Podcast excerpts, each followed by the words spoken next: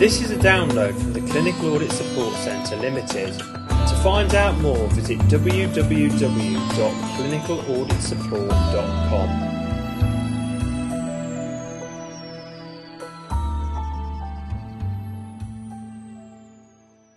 Hello, everyone, and welcome to the second newscast of 2009, covering all the happenings in the world of clinical audit from April to June. As usual, it's been an eventful quarter with lots going on. Sadly, my co director Tracy Ruthven is unable to join me to share her thoughts with you, but as always, we have discussed the recent events of the last three months, so this is very much a joint review looking at recent clinical audit activity. As with previous newscasts, we'll turn our attention initially to look at what has been happening at a national level and finish with details of forthcoming events and conferences that may be of interest to you and your colleagues. As per usual, the main national news relates to the Healthcare Quality Improvement Partnership and the National Clinical Audit Advisory Group. We will also briefly cover news from the National Audit Governance Group and update you on work that we at the Clinical Audit Support Centre have been undertaking. To start with HQIP, the consortium have been their usual busy selves over the last three months, running their national conference at the Belfry in April and launching the new Clinical Audit Forum only a couple of days ago at the start of July. Sadly, the Clinical Audit Support Centre were not invited to attend the HQIP conference at the Belfry in April, so we were unable to provide detailed first hand feedback. However, from speaking to audit colleagues who did attend, it appears that the conference proved a great success and that those lucky enough to attend gained valuable insights into current and future initiatives relating to audit. We understand that delegates were given the opportunity to pass comment on products that HQIP have recently procured, as well as gaining the opportunity to listen to a number of expert keynote speakers. The event also incorporated the inaugural Clinical Audit Awards, and we would like to congratulate staff from Hampshire Partnership Trust, Alder Children's Hospital, and Southampton University Hospitals NHS Trust for their success. For those of you who want more details on the conference, please visit the HQIP website where all the presentations can be downloaded. The other major piece of news from HQIP relates to the much awaited launch of the National Clinical Audit Forum, or NCAF for short. Although Tracy and I have only had a small amount of time prior to recording this podcast to look at this new resource, we would like to commend HQIP on the new forum. The site appears familiar to Facebook in structure and feel and boasts a wide range of facilities, including the ability to set up and join groups and networks, the opportunity to start discussions on the forum, and the facility to add information, for example, job vacancies, forthcoming events, and documents, etc. We encourage audit professionals to sign up to the NCAF and help populate the forum with useful information. Tracy and I will provide a more detailed review of NCAF in our next newscast. In terms of other brief news from HQIP, as we reported in the last newscast, work on a range of procured new products continues and these will be launched in July 2009. HQIP also recently revealed that they are providing funding of up to £3,500 per year to support regional audit networks, and bids can also be made for up to £10,000 per year to support multi site audit projects. There have also been a number of important personnel changes at HQIP with the arrival of Jane Moore, Mandy Smith, and Liz Smith into the local quality improvement team. Heading in the opposite direction and departing the organisation is ELQUIT National Lead Darren Thorne. We would like to congratulate Darren on his role in helping establish HQIP, but it is slightly disappointing that he will no longer be involved in driving the reinvigoration of clinical audit at a national level. We hope that the new appointments will lead to a period of stability and continuity within the ELQUIT. Turning our attention to the National Audit Governance Group, known as NAG, sadly there is little to report as few new documents or resources appear to have been added to their website since the last newscast was recorded in April. The last set of NAG minutes relate to December 2008 and their forum appears relatively quiet. Perhaps the main news to note with regard to NAG relates to their involvement in discussions over NCAG's new definition of clinical audit. This has led to NAG establishing a special forum on their website that has resulted in over 20 posts and comments. We will pick up on this in more detail when looking at the activities of the National Clinical Audit Advisory Group in a few moments' time.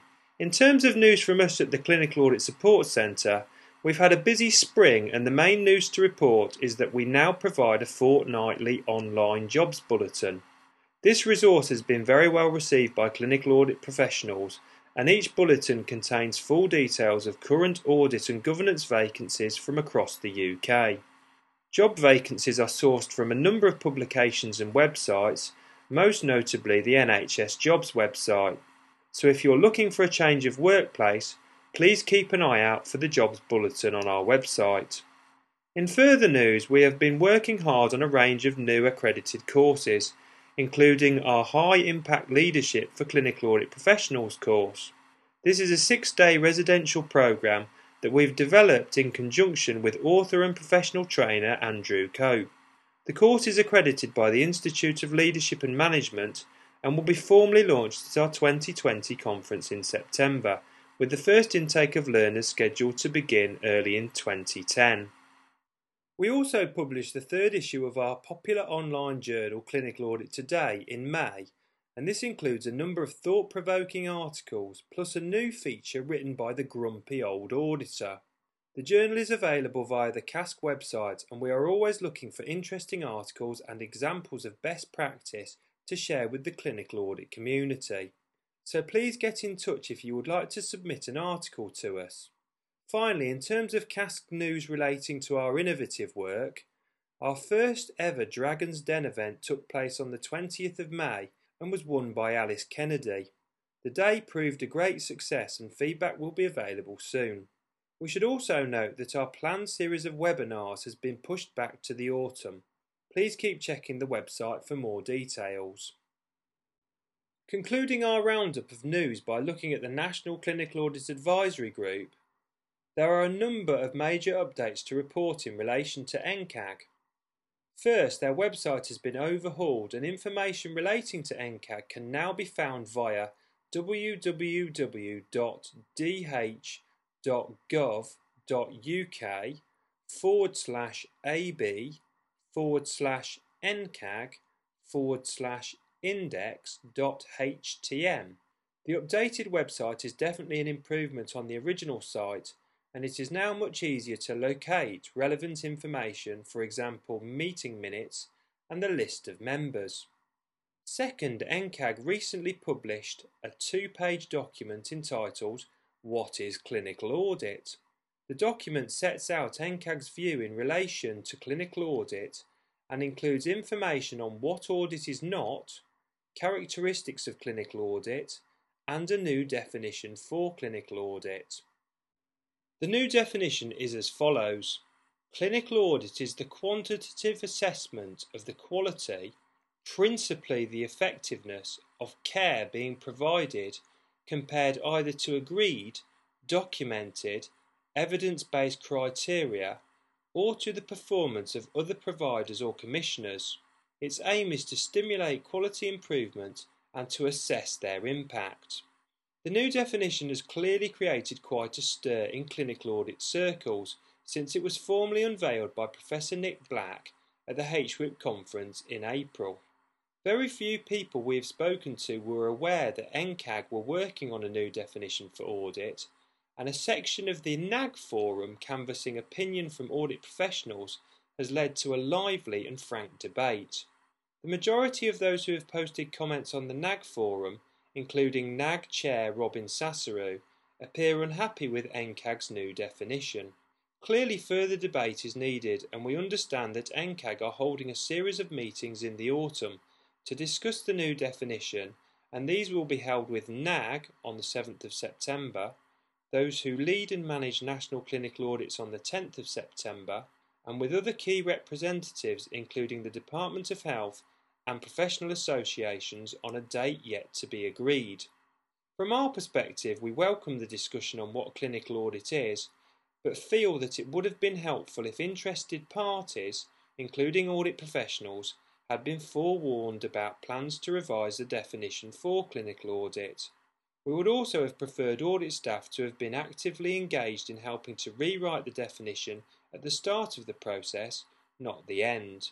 Further, audit staff that we regularly liaise with now seem very confused in terms of what is going on, and we would advise that it is vital that all national bodies agree a single, workable definition for clinical audit as soon as possible. Tune into the October newscast for an update on what has been agreed. In further news from NCAG, the group members met on the 24th of June and minutes of their meeting are available via their website. In terms of a quick summary, the minutes provide updates on progress with national audits and details of a number of important NCAG subgroups that have recently been established. There is information on criteria for prioritising new national clinical audits and an update on PICANET. The minutes outline future funding arrangements for national clinical audits, and it is estimated that only £700,000 will be available for the new national clinical audits in the 2010 11 financial year.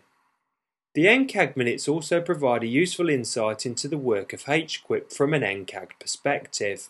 HQIP CEO Robin Burgess attended the meeting and provided an update on the education and training strategy and he also presented a paper on the principles of good quality audit.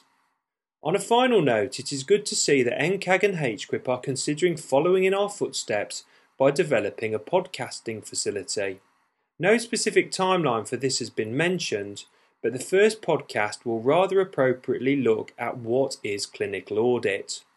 Incidentally, NCAG are due to hold their next meeting on the 23rd of September. Moving away from the national bodies, there is lots to report with regard to future events and conferences that audit professionals will be interested in. Indeed, autumn is a particularly busy time for national events, starting with our own Clinical Audit 2020 conference in Leicester on the 16th of September. This is followed by the International Society for Quality in Healthcare's 26th annual conference in Dublin, taking place from the 11th to the 14th of October. The event boasts an enviable lineup of speakers from across the world, and more details can be located via www.isqua.org. October also sees Healthcare Events Audit Conference in Manchester on the 21st of the month, and this is followed by HQIP's National Clinical Audit Summit in London on the 3rd of November. More details of this particular event are available on the HQIP website, and interest is expected to be high with Lord Darzi confirmed as the keynote speaker. Returning attention to healthcare events, they have confirmed that next year's annual conference in London will take place from the 9th to the 10th of February. Okay, I think that pretty much wraps up the main news covering April to June 2009. I hope you found the content of this podcast informative. We will be recording the next newscast in October and this will review all the comings and goings in the world of clinical audit from the third quarter of the year, plus extensive feedback on our third National 2020 conference. So farewell until next time.